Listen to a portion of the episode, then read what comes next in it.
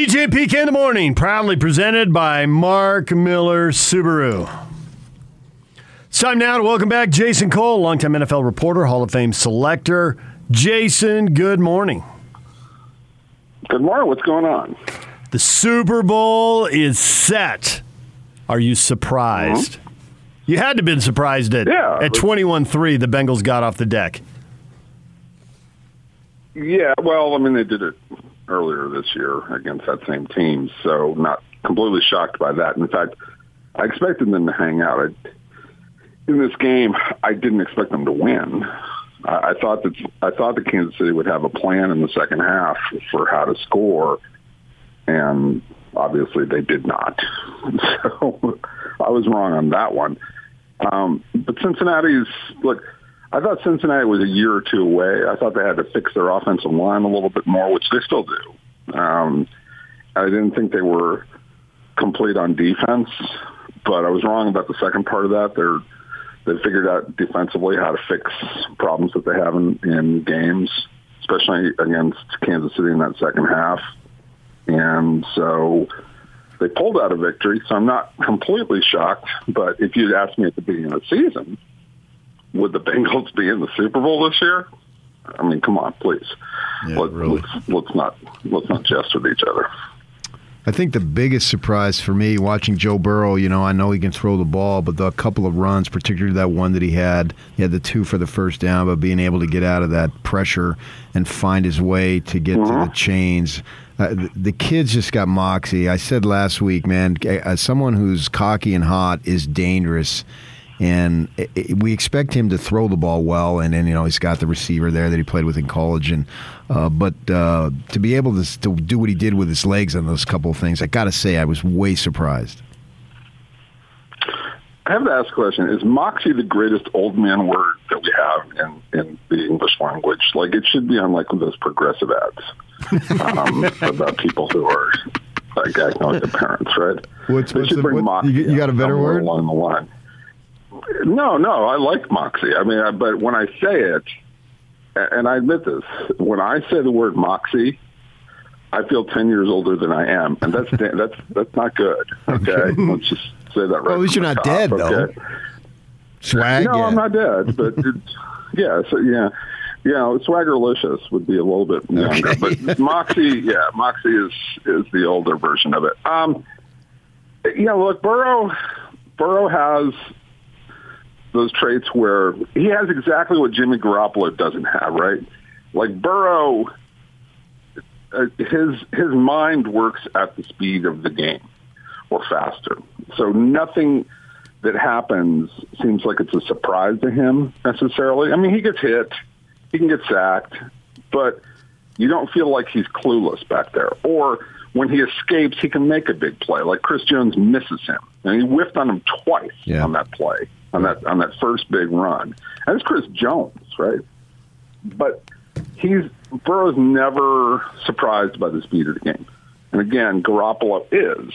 And this is the difference between you know, just being a great athlete, because these are these guys are amazing athletes, right?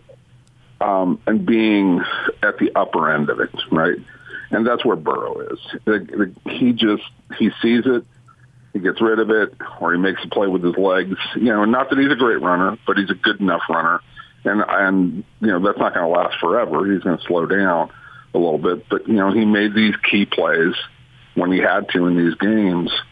Along with the fact the Bengals have done a phenomenal job of surrounding him with talent because they've got one great receiver, one very good one, and another good one. Um, you know, in Chase, Higgins, and Boyd.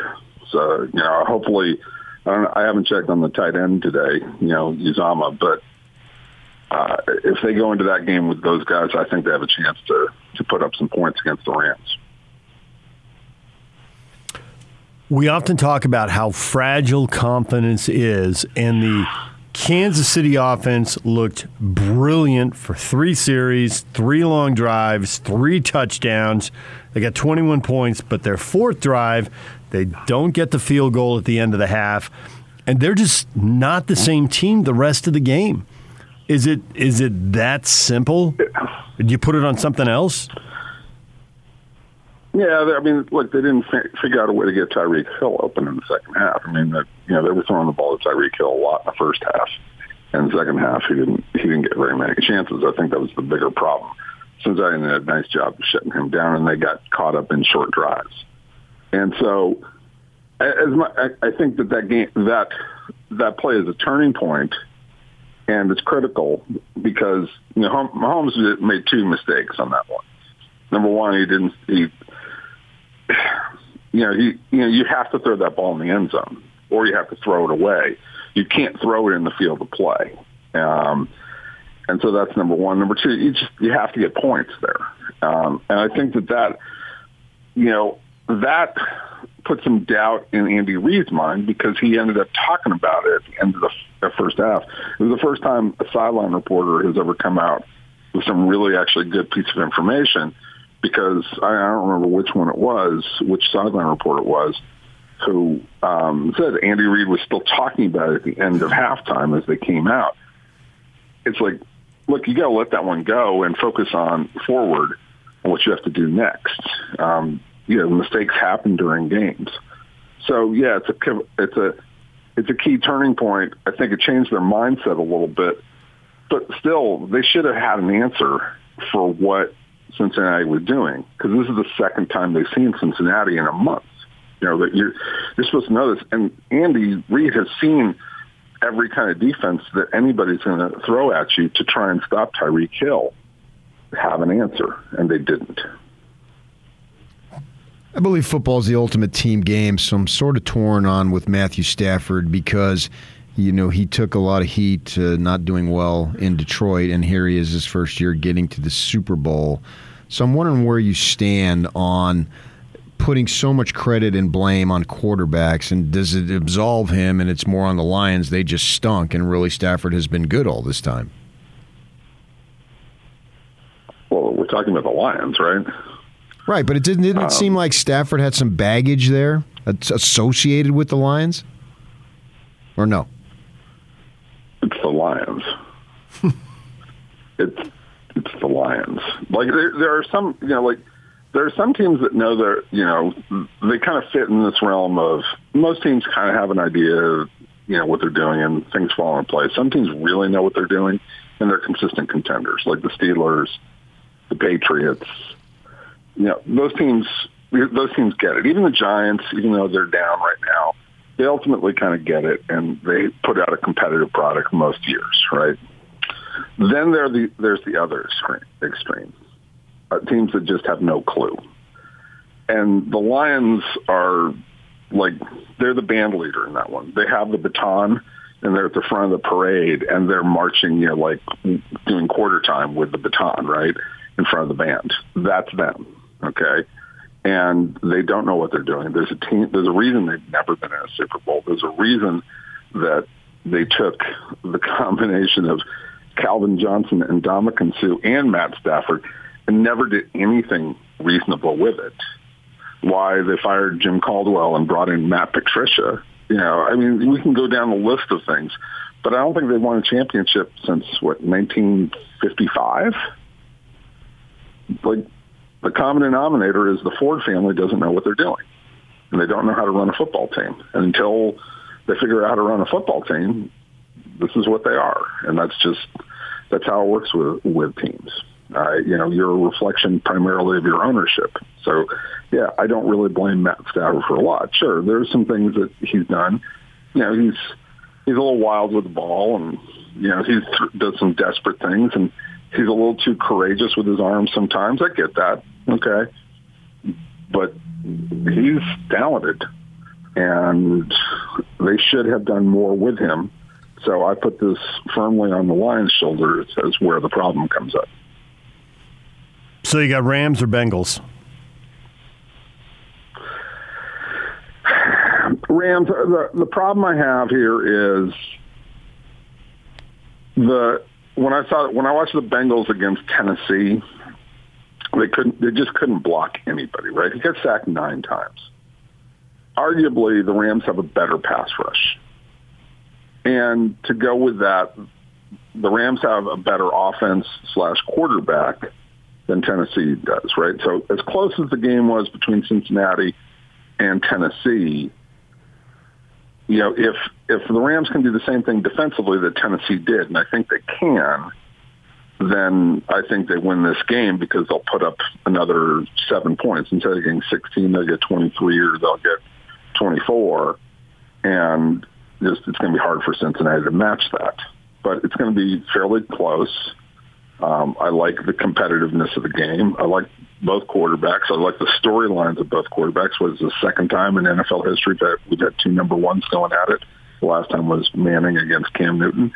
So I like I, like everything that goes into this. I love the drama of it. I love the sort of underdog against the home favorite, the team that's trying to make something happen. But ultimately, if if it comes down to X's and O's, and it generally does, I like what the Rams can do just a little bit better than what Cincinnati can do. And Cincinnati can keep the score down with their defense, but they're going to give up a few plays along the way. Away from the Super Bowl for a second, how about Aaron Rodgers? Uh, what do you think is going to go down there? I mean, if you're Aaron Rodgers and you look at, you've been MVP the last two years, right? And you analyze this because Aaron analyzes a lot of things. You know, he thinks about a lot. Um, I don't necessarily always agree with his conclusions, but I don't want to go down that um, train of thought. Do you really believe in the organization? And, you know, you used to not believe in Brian Gutekunst, the, the general manager, and the fact that he took a quarterback, um, you know, two years ago when they could have used another receiver to help him out. And he was angry with that. But now you're looking at Matt LaFleur going, you've been terrible in champion in in playoff games the last two years. You were terrible against Tampa Bay. You were worse against San Francisco this year. And for as good as we've been in the regular season, like I got, I only got so many bullets left. Am I going to do this with with Matt LaFleur and a GM that I, you know, sort of made up with, but sort of still don't trust? I got I, as hard as it is for him to walk away from Green Bay, and last year showed that it was hard for him to walk away from Green Bay. I think he either walks away from Green Bay and plays, or he retires. I, I have a hard time seeing him coming back to Green Bay and going through this after two of the most spectacular years of his career have ended in infamy the last two years. It's and and it, even really three, but you know that that one three years ago, I mean, they just got dusted by San Francisco. San Francisco was just better than them.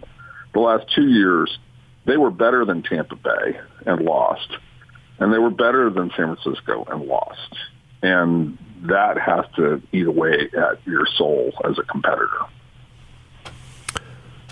So Denver would be interested in him. Pittsburgh might be interested in him. New Tampa Orleans, Bay, Carolina. I mean, we can go down the list. Tampa Bay is now in the market no, for a quarterback. If, do you believe how Brady's? About, how about a third of uh, a third of the league? Yes. do you believe Brady's gone? I don't know what exactly to believe. I trust Adam Schefter's reporting. I would just say this. I mean, he's been far. He's he's the most accurate of the guys by far of the guys who report on the NFL. Now things can change and they can get weird, but I have a feeling Tom Tom more than likely is going to retire. But we've been playing this game for five years, right? Like when is Tom going to retire? And generally he keeps playing, so that wouldn't surprise me either. Uh, and when his dad says he's going to com- continue to play, which is his dad said that on San Francisco radio. Um, you know, those two guys are, you know, father son. They're as tight as any father and son I've ever seen. So, you know, I I wouldn't think that his dad would just go out and say that unless he knew something. But you know, we'll, we'll see how it plays out. I someday he's going to retire. If it happens this week or in the next few weeks, um, I tip my cap. I also sit there and say I'm kind of pissed off because I'm not I'm not done with watching him play. I'd like to see him continue to play at this level. At the same time, I also thank him for you know getting a chance to watch him play this long because it was masterful. Well, we appreciate your time. Thanks for hopping on this morning. We'll look forward to the Super Bowl, and we will talk to you again down the road, Jason. We appreciate it. Excellent, guys. Be good. Jason Cole, longtime NFL reporter and Hall of Fame selector, joining us right here on 97.5 and 1280 The Zone. Steve Cleveland, our basketball insider, coming up at 9 o'clock. The Utah Jazz in a huge slump. Things have been going wrong. We're waiting to hear about Joe Ingles' MRI, although we all suspect what we know we're going to hear, but we'll see what happens with that.